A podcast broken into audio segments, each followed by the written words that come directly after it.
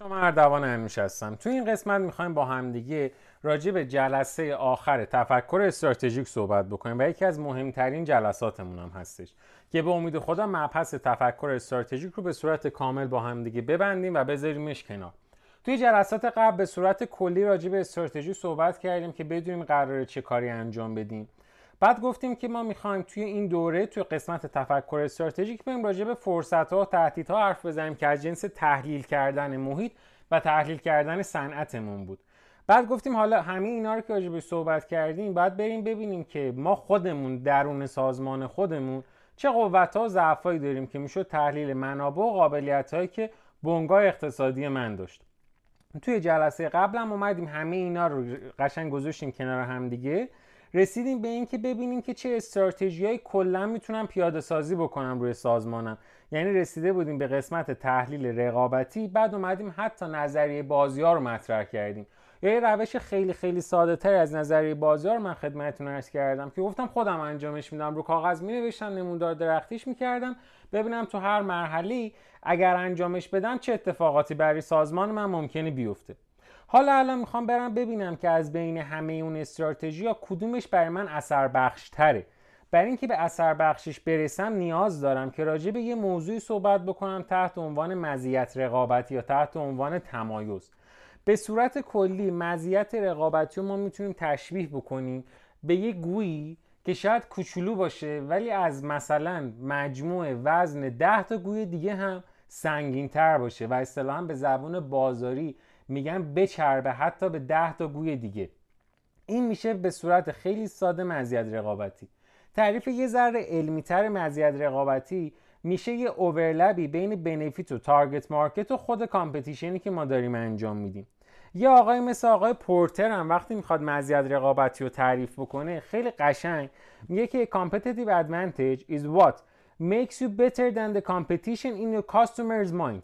میگه که کلا مزیت رقابتی اون چیزیه که توی اون میدون رقابت شما رو نسبت به رقبا برتر می‌کنه. ولی کجا؟ توی ذهن مشتری. یعنی میاد کلا راجع به یه مفهومی با من صحبت می‌کنه. تحت عنوان تارگت مارکت. میگه قرار نیست مزیت رقابتی منو بیاد در کل دنیا بهترین بهترین بکنه. مثل آدیداس و نایک. یه آدیداس رو دوست دارم. با یه سری دلیل یه سری نایک رو دوست دارم. با یه سری دلیل دیگه. پس در نتیجه کلا مزیت رقابتی رو من باید بدونم که داره راجع به ذهن مشتری من توی تارگت مارکت هم حرف می‌زنه The term was first applied to businesses but it works for anyone from employees to countries یه مبحث خیلی مهمی هم که راجع به صحبت می‌کنیم در رابطه با مزیت رقابتی میگیم something that your customers truly need that offers real value who are customer that's more than just similar companies or products کلا مزیت رقابتی یه ویژگی بارستر و بهتر نسبت به خود محصوله و تمام رقبا. خیلی ساده بخوایم تعریف کنیم. من خودم همیشه می‌گفتم آقا مزیت رقابتی اون چیزیه که من باید به عنوان مشتری دلیلیه تو ذهن من که من شما رو میام انتخابت می‌کنم. مثلا وقتی من بخوام راجع به صنعت طلا و جواهرات صحبت بکنم میگم چه دلیلی وجود داره؟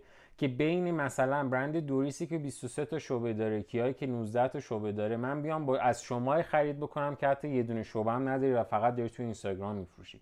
یا مثلا بین اون همه برند مانتو چرا من باید از شما بخرم که اوکی تو اینستاگرام خیلی معروفی ولی جای فیزیکی نداری؟ اصلا جای فیزیکی هم داری ولی جواز نداری. من چرا باید بیام از تو بخرم؟ اینا همشون میشن یه چرایی و یه دلیلی که من بخوام راجع مزیت رقابتی صحبت بکنم. بعد وقتی کتابا می‌خوام بیان راجع به مزیت رقابتی بنویسن دو تا تعریف میگن. یه تعریفشونه که مزیت رقابتی اون چیزیه که وقتی دو تا مثلا بنگاه دارن توی صنعت رقابت می‌کنن بنگاه مزیت رقابتی داره که به صورت مستمر سود بیشتری به دست میاره. ما به اون بنگاه میگیم بنگاهی که مزیت رقابتی داره. یه تعریف دیگه از مزیت رقابتی میشه مزیت رقابتی نتیجه انتباق یا هم اوورلبه نقاط قوت داخلیت با عوامل موفقیتی که بیرون بنگاه بوده و آنها سنجیدی.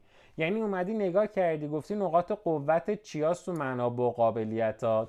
بعد از اون طرف KSF ت هم نگاه کردی. گفتی حالا اگر اینا رو بیام رو هم دیگه overlap بکنم overlap شون اون ماحصل شیره کار میشه مزیت رقابتی من یا همون competitive advantage م تعریف دومی که الان راجبش با هم دیگه صحبت کردیم تعریف درستریه توی تعریف اول خیلی ایرادا وجود داره.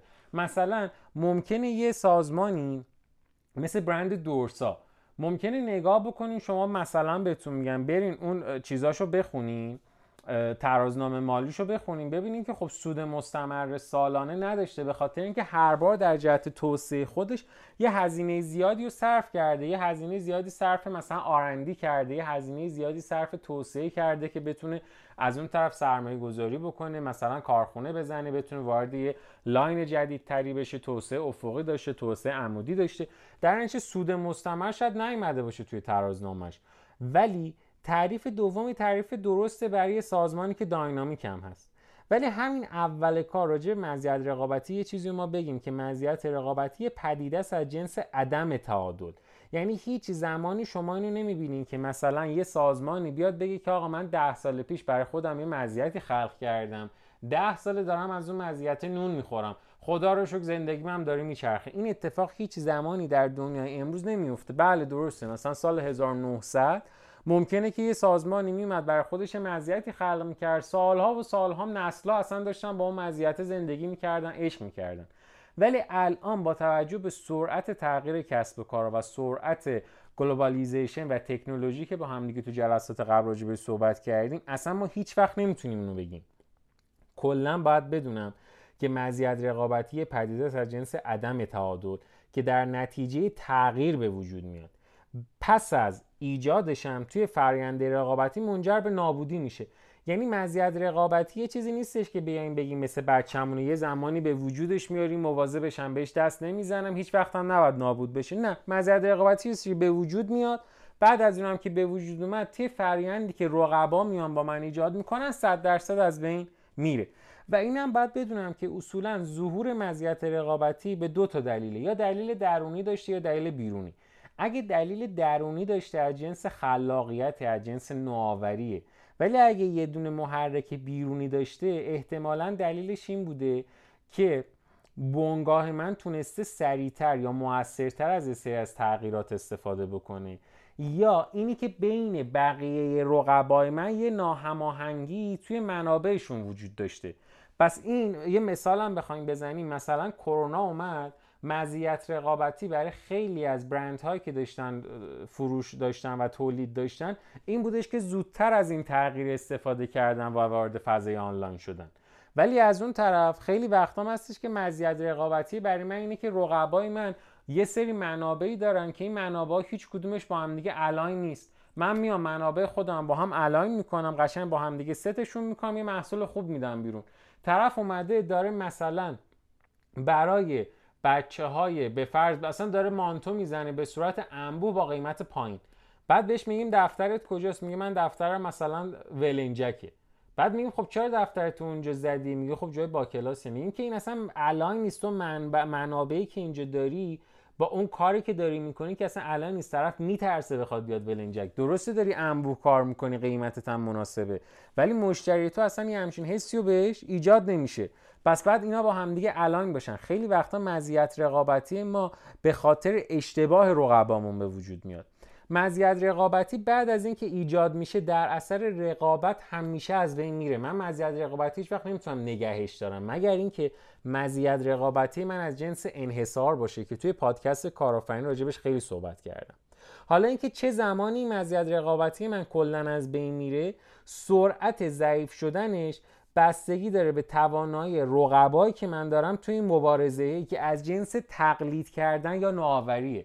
یعنی چی؟ یعنی آقا شما باید بدونی که اگر یه مزیت رقابتی رو می‌تونی خلق بکنی حالا از هر جنسی که هستش رقبای تو نمیشینن نگات بکنن بگن ای حاجی بدبخت شدیم و حالا چیکار کنیم؟ مطمئن باش اونا یا میان عین کار تو رو تقلید می‌کنن یا اگه یه ذره باهوش باشن یه نوآوری تو کار همون کاری که تو کردی و ها یه نوآوری اینویشن میان توش اضافه می‌کنن یه creativity اضافه می‌کنن تو کلا out میشی. تقلید اصولا سرراستترین شکل رقابته. برای حفظ مزیت رقابتی طول، تو طول زمان آدما سعی می‌کنن که حداقل این روش سرراسته رو جلوشو بگیرن. یعنی چی؟ یعنی من مطمئنم مزیت رقابتی که من دارم از بین خواهد رفت. می‌دونم هم دو تا روش داره برای از بین رفتنش. یا آدما میان ازم تقلید می‌کنن یا یه نوآوری توش به وجود میارن. نوآوری که من نمی‌تونم جلوشو بگیرم. من پرنده ذهن آدما رو که نمی‌تونم اینجور بیام ببندمش. پس تنها کاری که می‌تونم بکنم اینه که جلو خلاق جلوی عذر می‌خوام تقلیدشون رو بگیرم. گرفتن تقلید آدما جلوی تقلیدشون رو اصطلاحا بهشون میگیم مکانیزم جداسازی. انگلیسی ها بهش میگن isolating mechanism یه روشیه که ما میایم سعی می‌کنیم به وسیله اون مانع از این بشیم که آدم ها از ما تقلید بکنن. وقتی هم که می‌خوایم این کار رو انجام بدیم باید چهار تا اقدام قبلش کرده باشیم. یک شناسای مزیت رقابتی رقیب.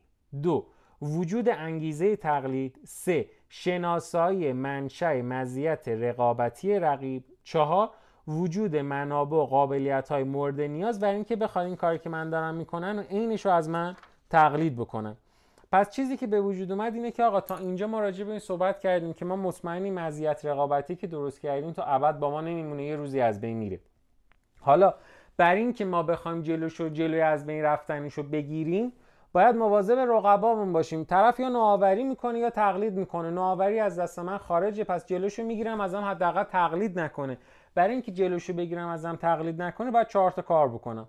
چهار تا اقدام یک اینکه برم اصلا ببینم آقا بقیه رقبای من چه مزیت رقابتی دارن. دو اینی که بیام نگاه بکنم ببینم اصلا چه انگیزه هایی ممکنه وجود داشته باشه. برای اینکه رقیب من از من تقلید بکنه. سه بیام منشأ مزیت رقابتی رقیب خودم رو شناسایی بکنم و در آخرم بیام اصطلاحا میگیم تحصیل منابع بکنم یا اینکه وجود منابع و قابلیت های مورد نیاز برای تقلید رو بیام در نظر بگیرم. حالا هر کدوم از این چهارتا یه مکانیزم جداسازی دارن. مثلا شناسایی مزیت رقابتی مکانیزم جداسازی میشه مخفی کردن عملکرد برترمون. یعنی چی؟ یعنی اگه رقیب بخواد نگاه بکنه ببینه مزیت رقابتی ما چیه؟ من باید بتونم با یه روشی اون عمل کرده برتر خودم رو از بقیه مخفی بکنم. نمونهش میشه کوکاکولا. قشنگ میشینی میگه آقا دلیل فروش من اینه که من یه فرمول سری دارم. میگن خب فرمول چیه؟ میگه نمیگم. می‌تونی برو تقلید کن. نمیگم بهتون. کلا اومده مخفیش کرده. برای ما شاید این اتفاقی یه ذره سخت بیفته چون ما داریم توی صنعتی کار می‌کنیم توی مد و فشن که یا باید یه اینویشن خیلی خاصی داشته باشیم. مثلا بشینیم بگیم آقا ما یه پارچه درست کردیم نمیگم چه جور درست کردم همینی که ولی نمی‌تونیم بیایم بگیم آقا مثلا من دوخت پارچه‌مو نمیام بهتون بگم. خب طرف یه دونه از من بخره کافیه ببرتش می‌فهمه چه دوختی داشته. دومین مورد انگیزه تقلید بود که می‌گفتیم بریم انگیزه های تقلید رو بررسی بکنیم. مکانیزم جداسازیش میشه چی؟ میشه یک بازدارندگی. به معنای نشاندن مقصد تهاجمی به رقبا نشان دادن مقصد تهاجمی به رقبا. دو پیش دستی به معنی استفاده از تمام فرصت های موجود سرمایه گذاری آقا کلا باید به عنوان یک کسی که می‌خواد ازم تقلید بکنه یه جوری بیام همه انگیزه های تقلید جلوشو بگیرم. دیدین توی فیلم ها مثلا این اتفاق زیاد میفته که طرف می‌خواد بهشون حمله بکنه. همون اول کاری میاد یه دونه چیز رو می‌کنه. میگه آقا نگاه کن بخوای به من حمله بکنی اتفاقا برات میفته. همون اول کار کلا قضیه رو تموم می‌کنه. یا اینکه اصلا من بیام بگم که ببین من الان اومدم مثلا برای فروش اومدم 5 تا مزون رو باهاشون صحبت کردم. کارامو گذاشتم مانتامو اینجا دارم میفروشم. طرف می‌خواد از من تقلید بکنه رقیب من اونم می‌خواد بیاد تو همون مزونا بفروشه دیگه. من بیام از همه فرصت های موجود استفاده کنم. یعنی چی؟ یعنی یا برم به صاحب مزونه بگم آقا وقتی با من کار می‌کنی با این لیستی که جلوت می‌ذارم دیگه نباید کار بکنی. ولی سی درصدی که قراره برداری رو بکن 40 درصد بکن 50 درصد. یا اینکه اصلا بدی یه دونه درام... چیز سا... اجاره ثابت میدن ولی اینا رو حق نداری تو لیستت بیاری. یه جورایی همه اون منابعی که وجود داره جلوشو بگیرم. یا اینی هم که کلا برم به رقیبم بگم ببین آقا اگه اینجا بخوای همون جایی که من می‌ذارم تو هم بذاری از الان بهت بگم. داری تو زمین من بازی می‌کنی می‌ذارم شلاقمت می‌کنم. اگه همون پاسش که من مغازه گرفتم برای تله فروشی تو هم بیای مثلا میرم اتحادیه ازش شکایت می‌کنم جوازش رو باطل می‌کنم. کارایی مثل سومیش تشخیص منشأ مزیت رقابتیه. که ما اصطلاحا به این میگیم اتکا به منابع مختلف مزیت رقابتی برای ایجاد ابهام علی. یعنی چی؟ کلا به معنی نامعلوم بودن دلیل موفقیته و به قابلیت تقلید نامعلوم هم منجر میشه. طرف نگاه می‌کنه میگه آقا برند چرا موفق شد؟ میگه انصافا اگه منم بدونم. بعد میگن خب آقا بالاخره یه دلیل داشته دیگه میگه باور کن شانسی بود. اصلا نمی‌دونم چی شد. در و تخته جور شد ما موفق شدیم دیگه خلاصه. بعد بهش میگن خب مدیریت بلدی؟ میگه نه. میگن ارزون تر داری میدی؟ میگه نه اصلا نمی‌دونم چی شد. شد دیگه یهو شانس دیگه خدا برای ما خواست.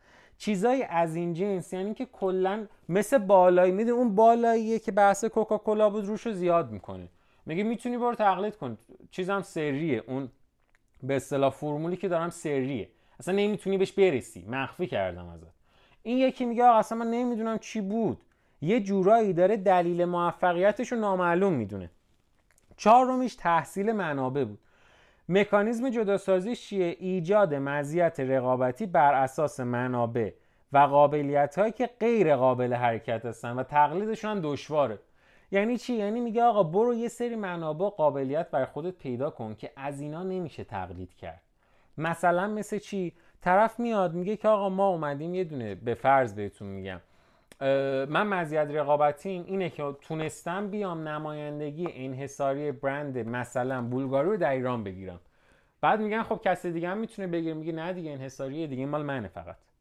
یه مزیت رقابتی به دست آوردم که غیر قابل تقلیده. طرف میگه خب من میرم کارتیر رو می‌گیرم. میگه اصلا شرایط ایران جوری که بهت نمیدن. منم با بدبختی تونستم اینا رو بگیرم. پس این زمانیه که ما میایم میگه مزیت رقابتی قشنگ همه میبیننش. ولی غیر قابل تقلیده. یا تقلید کردن ازش خیلی سخته.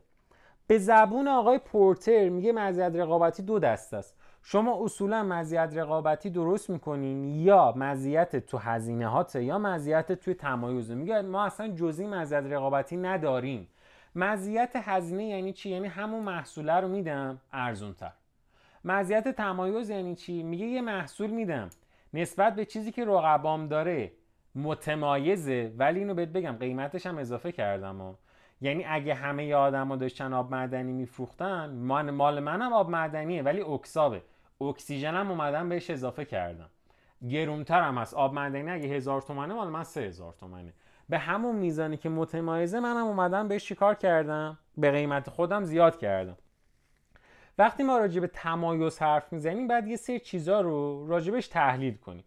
اولین نکته اینه که وقتی که یه بنگاه چیزی منحصر به فرد رو ارائه میده که فارغ از قیمت پایین برای خریدار ارزشمند باشه می‌تونه بگه از رقبای خودش متمایز شده. یعنی چی؟ یعنی آقا من نمی‌تونم بیام بگم که ببین من مثلا اومدم به این جواهری که الان شما داری استفاده می‌کنی یه دونه chip گذاشتم توش. که این chip الکترونیکی اینجوریه که شما هر جایی میری مثل جی پی اس میمونه. مثلا به ما میگه کجایی. بعد طرف میگه خب به چه دردم می‌خوره؟ میگه تمایز دیگه. میگه خب نمی‌خوام. خب که چی الان مثلا؟ این خب که چی الان مثلا؟ یعنی اصلا کلا یه تمایز ایجاد کرده. اصلا رقیب چیز تو مشتری تو اصلا از این خوشش نمیاد. باش حال نمی‌کنه. پس به شرطی تمایزه که اصلا مشتری اونو یا خریدار اونو ارزش بدونه. مانتو زمانی تمایز توش ارزشمنده که مشتری بفهمتش دوستش داشته باشه. حالا شما بیا ساعت ها راجع به این صحبت کن که آقا من اومدم مثلا از سریال Game of Thrones اومدم الهام گرفتم و یه سری مانتو مناسب streetwear درست کردم. بعد مشتری نشون میدی میگه آقا اصلا customer segment ت هستم ولی کلا از این من خوشم نمیاد. این چیزی که من نمی‌تونم بپوشم. تمایزه زمانی خوبه هم قیمتش معقول باشه هم از اون طرف خریداره بفهمتش. ما به مزیت تمایز یا differentiation وقتی ایجاد میشه که بنگاه بتونه از تمایز خود قیمت اضافه ای رو که به دست آورده از هزینه ایجاد تمایز بیشتر کنه. یعنی چی؟ یعنی بیاد بگه که آقا اندازه ای که تمایز درست کردم و بیشتر دارم رو قیمت محصولم هم می‌ذارم. قرار نیستش من یه چیزی رو به اندازه مثلا فرض بکنیم من یه مدادی و بیام روش فیچری اضافه کنم یه افزونه ای بیام روش اضافه بکنم که برای خودم میفته دونه دو هزار تومن.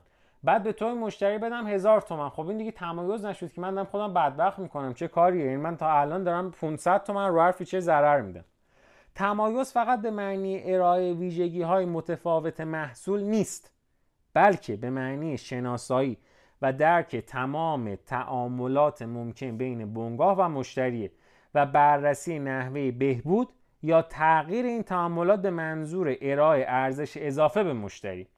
بعد یه چیزی که این وسط خیلی تو بحث تمایز مهمه اینه که اصلا من باید از خودم بپرسم که این تمایز آیا برای مشتری من ارزش آفرینی کرده؟ مثلا حال می‌کنه باهاش. دو آیا این ارزش ایجاد شده از هزینه تمایز بیشتر هست یا کمتره؟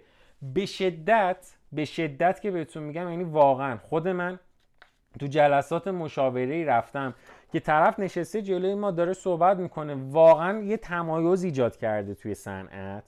بعد باش که صحبت می‌کنیم میگیم خب این تمایزه رو مردم هم خواستن. اصلا ارزش آفرین بود برای مشتری تو یا نه. فرض بکنین مثلا شما برین یه دونه باشگاهی بعد این باشگاه بهتون که کتان یکی از باشگاه موفق تهران هم این کارو می‌کرد یه زمانی. میگفتش که آقا تو این باشگاه ما اگر بیای هر چقدر بخوری مجانیه بعد آیا این ارزش بود برای مشتری؟ طرف رفته بود اونجا لاغرش دیگه. خب مثلا چی می‌خواد بخور؟ استیک نمی‌تونه اون وسط. مثلا بره یه دو تا دنبل بزنه بگه نه امروز که نشد. آقا دو تا استیک برای من بذار. بعد ببینم ارزش آفرین هست یا نه. بعد اصلا ببینم این تمیزی که ایجاد کردم بحث قیمت رو داره باهاش چیکار می‌کنه. ولی یه نکته مهم اینجا وجود داره که باید حواسمون بهش باشه. ما توی بحث تمایز یا توی بحث advantage ا سه تا قسمت داریم. ببین ما یا cost leadership یم که داریم روی قیمت تمرکز می‌کنیم یا داریم روی تمایز حرف می‌زنیم که همون differentiation بود که اصطلاحا میگیم که ما داریم روی quality یا کیفیت حرف می‌زنیم. یه چیزی رو عوض کردیم این وسط ها یا وارد یه niche market ی شدیم. خب که اینجا داریم روی اسپشیالتی ها صحبت می‌کنیم. این ستا هیچ اوورلپی نباید با هم دیگه داشته باشن. این باز جزو اشتباهات فوق العاده رایج مشتریای خود بنده بوده تا الان. یعنی جلسه مشاوره گذاشتیم طرف میگه تمام مزیت رقابتی دارم. میگیم خب مزیت رقابتی چیه؟ میگه ببین یه چیزی رو برای نیش مارکت درست کردم که خیلی ارزونه. بعد بهش میگیم که خب ببین اون که نیش مارکته که دنبال جنس ارزون نیستش که. میگه خب بده طرف هم نیش مارکت باشه هم ارزون گیرش بیاد. میگیم آره بده. اونی که نیش مارکته جنس ارزون نمی‌خواد.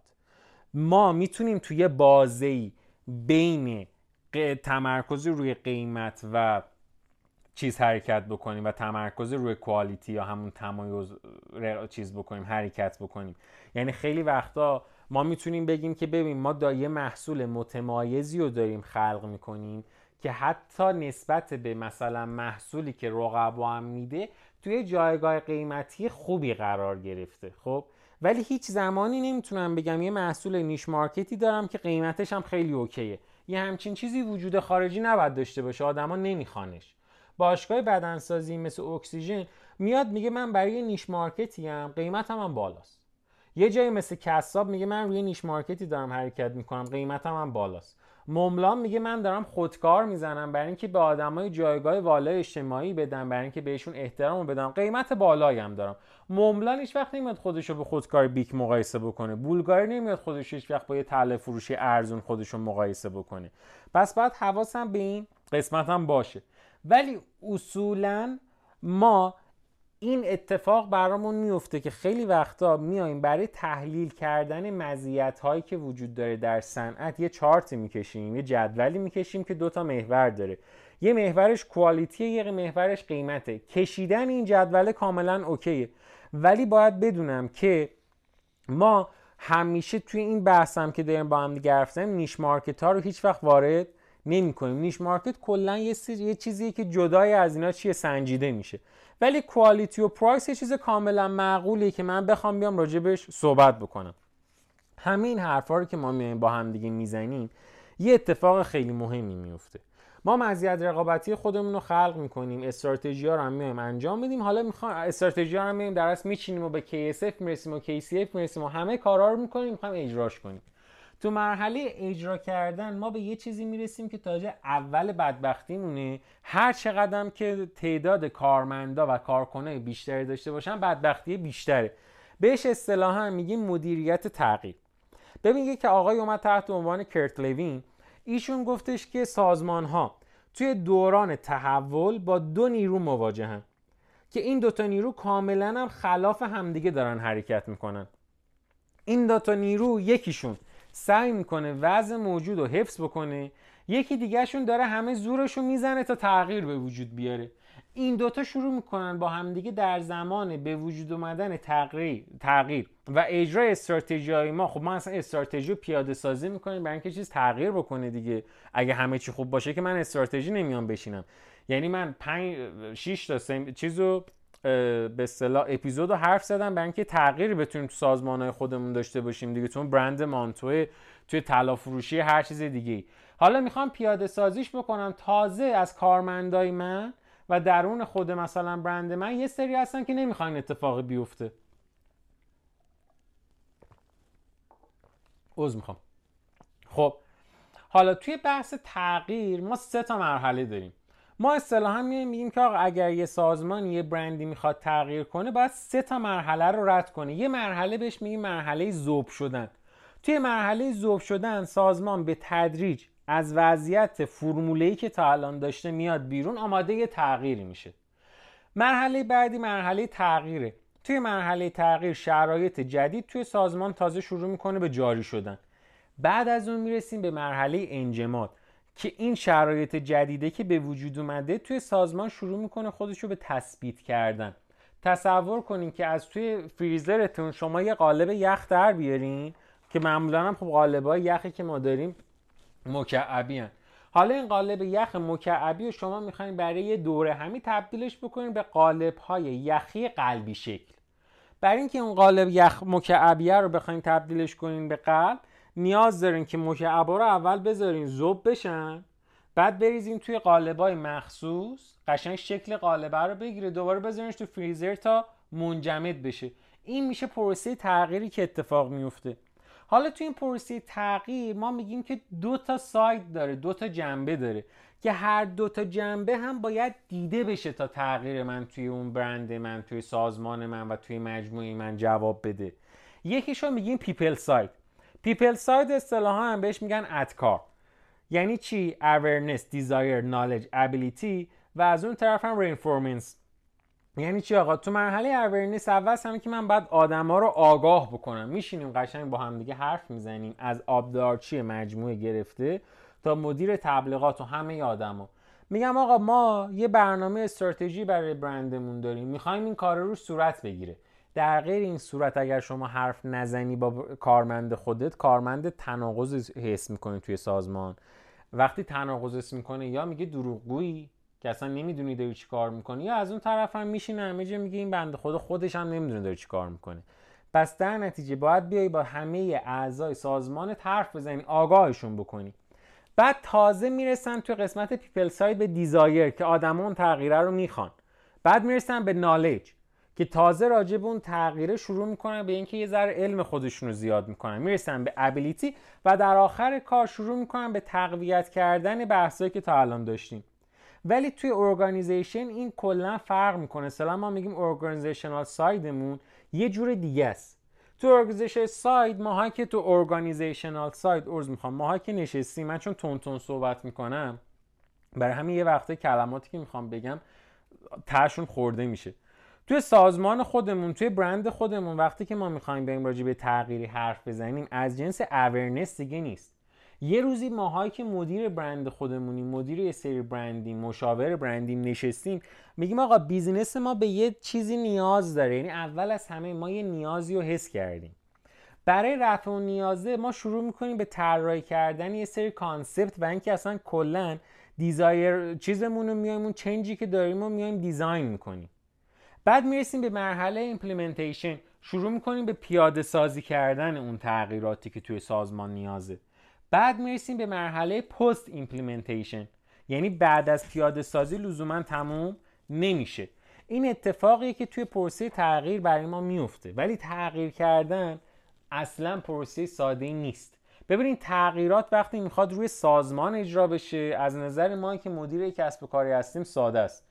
چون خودمون می‌خوایم بیزینس هم می‌خواد یه سری استراتژی هم که الان یاد گرفتیم. KSF و KCF و مزیت رقابتی هم که بلدیم. همه رو می‌ذاریم رو هم دیگه میشه یه تغییری. ولی کارمندای من نمی‌خوان. وقتی که ما راجع به یه تغییر هر چقدر هم تغییر جنسش بزرگتر باشه و تعداد کارکنای من بیشتر باشه اینجا فاجعه خیلی بزرگتره. وقتی من میام راجع به تغییر با آدم حرف می‌زنم اولین مرحله مرحله شوک شدنه. اصطلاحا میگیم surprise at the news of change. یعنی به طرف اینکه بعد شما از این به بعد می‌خوایم که این استراتژی رو پیاده سازی کنیم رو شرکتمون. می‌خوایم این کاره رو بکنیم. می‌خوایم با آدم ها اینجوری صحبت بکنیم. می‌خوایم که آدما شوک میشن. نمونهش برند دورسا. یه لوگوشو عوض کرد و گفتش که می‌خواد وارد یه فاز globalization ی بشه می‌خواد تبدیل بشه به یک برند جهانی نه یک برند صادراتی. کلی اومد با آدما حرف زد. مردم شروع کردن به بد و بیراه نوشتن توی کامنت ها شوک شدن همه. بعد تازه می‌رسیم به یه مرحله ای که آدما میان انکار می‌کنن. defensive میشن اصلا. کلا میان میگن نه آقا تغییر کجا بود؟ نه ولمون کن بابا این حرفا یعنی چی؟ نه این احتمالا حالا پشیمون میشن.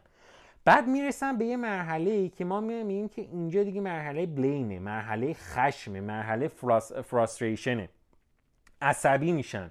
با ما بد حرف می‌زنن. بعد می‌رسن به مرحله غر زدن. self blame ان اینجا. یا اصطلاحا میگیم bargaining می‌کنن. حالا اینجا آدمایی که به مرحله bargaining توی سازمان ما می‌رسن دو دسته میشن.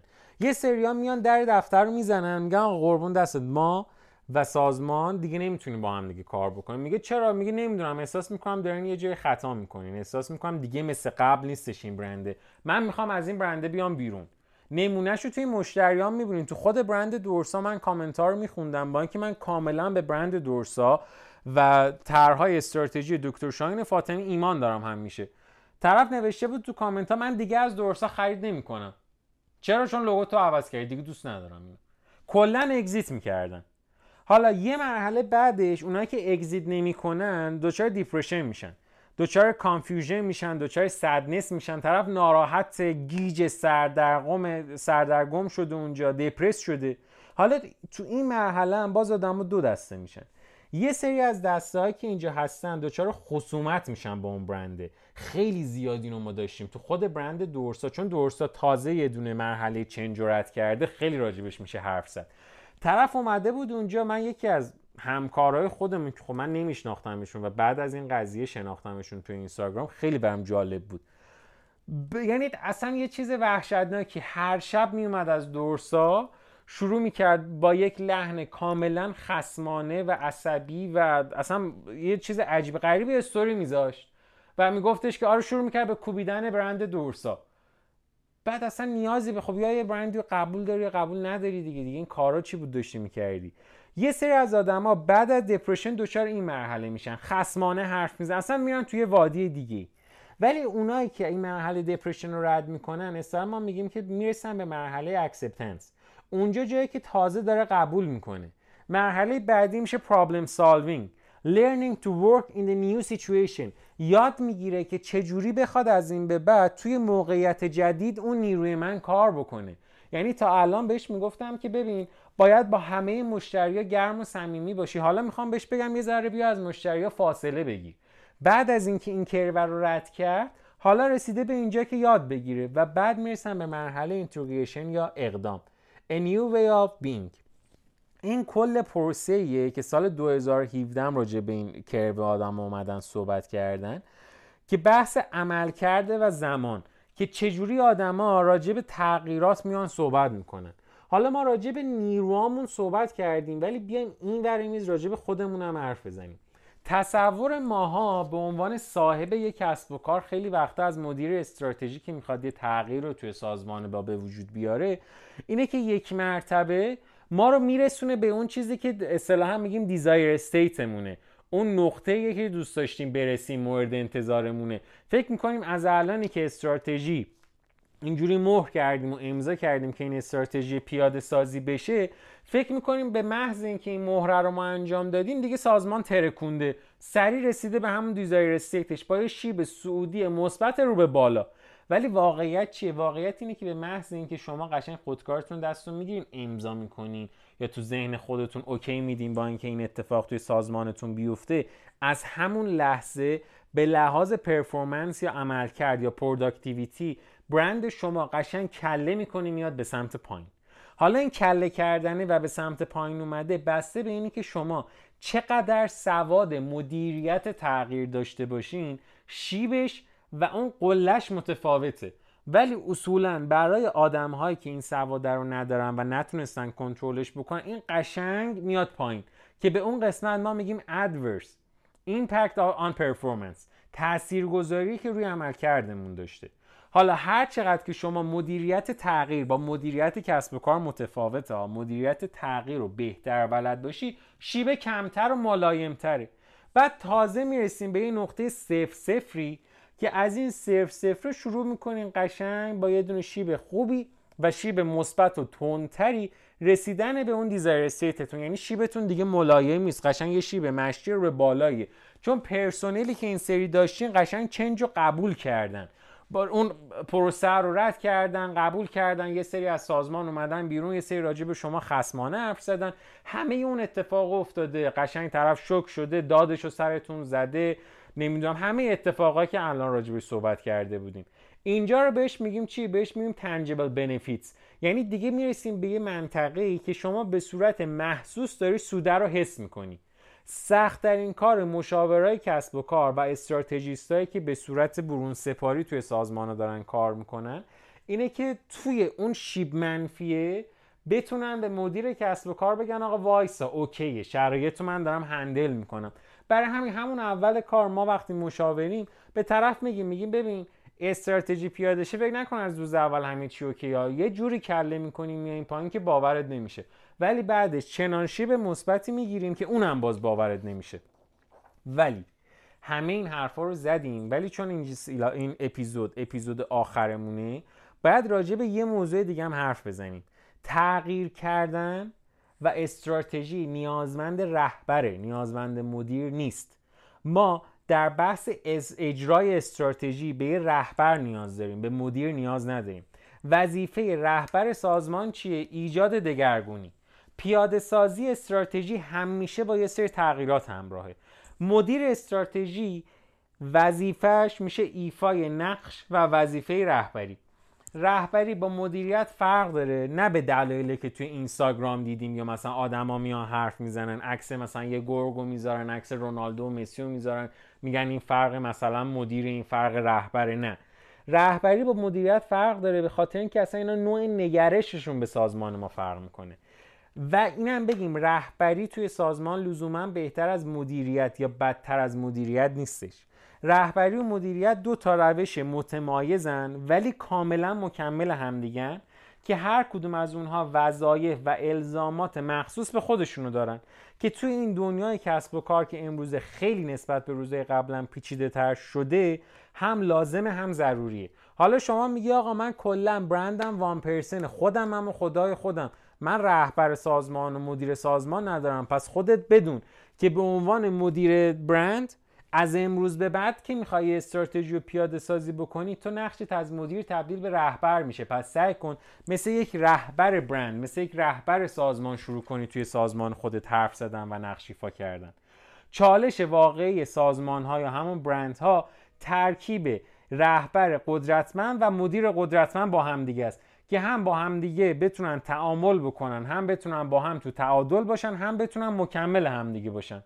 وظیفه اولیه رهبرا هم دگرگون ساختن سازمان با تکیه بر قدرت چشمانداز و وظیفه نهاییشون چیه؟ نهادینه کردن فرهنگ رهبری و تولید ظرفیت رهبری توی سازمانه. درسته که رهبری و مدیریت کاملا با همدیگه فرق دارن ولی مکملن و وقتی کنار همدیگه قرار می‌گیرن متعادل کننده میشن برای سازمان.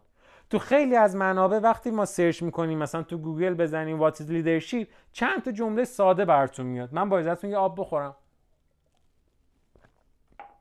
ببخشید. چند تا جمله ساده میاد.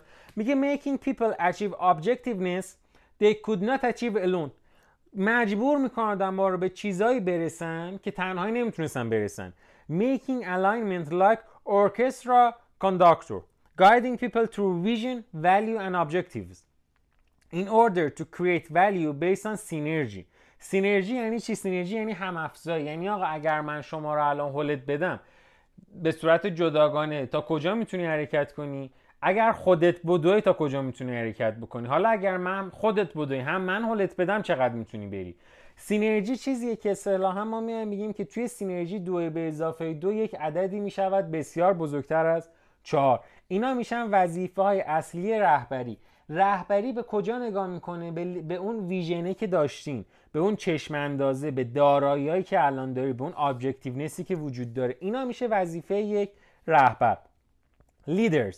Set directions mission goals visions. Build commitment motivate and inspire. Leadership is the capacity to translate vision into reality. اینو آقای کی گفته؟ وارن بینیس گفته.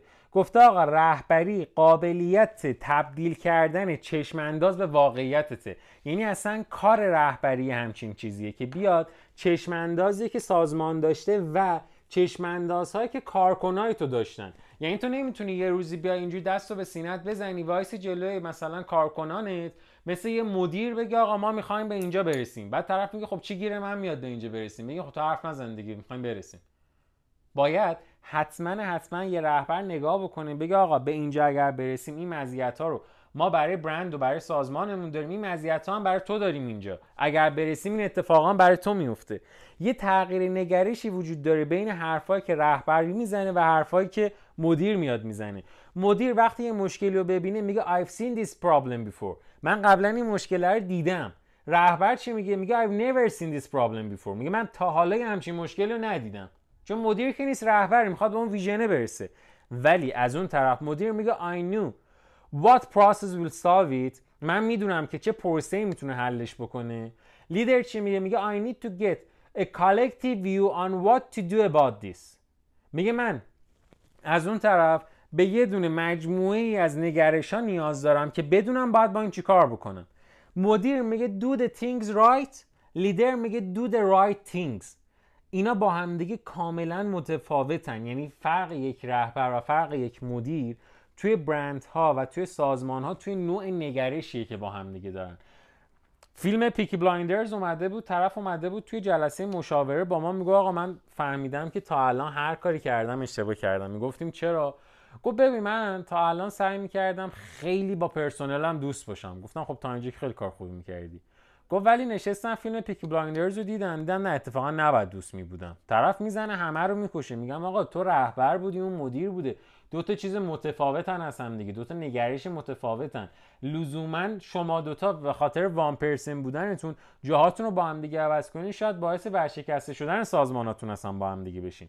و این رو بدونین که از دیدگاه استراتژی ما یه vision ی داریم که یه چشم اندازی معنی میشه که به خاطر رسیدن به اون چشم اندازی استراتژی میچینیم. این استراتژی تبدیل به execution ی میشه.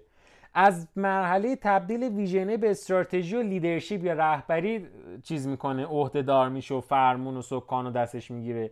از استراتژی به execution، management دستش می‌گیره.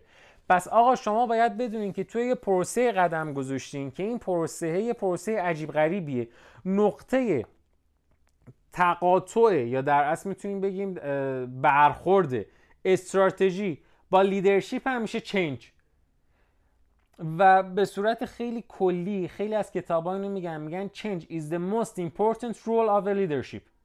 پس چیزی که اینجا وجود داره اینه که آقا شما باید از الان به بعد بتونی برای برند خودت بر اساس چشماندازی که داشتی برای موفق شدنش بتونی یه استراتژی بچینی.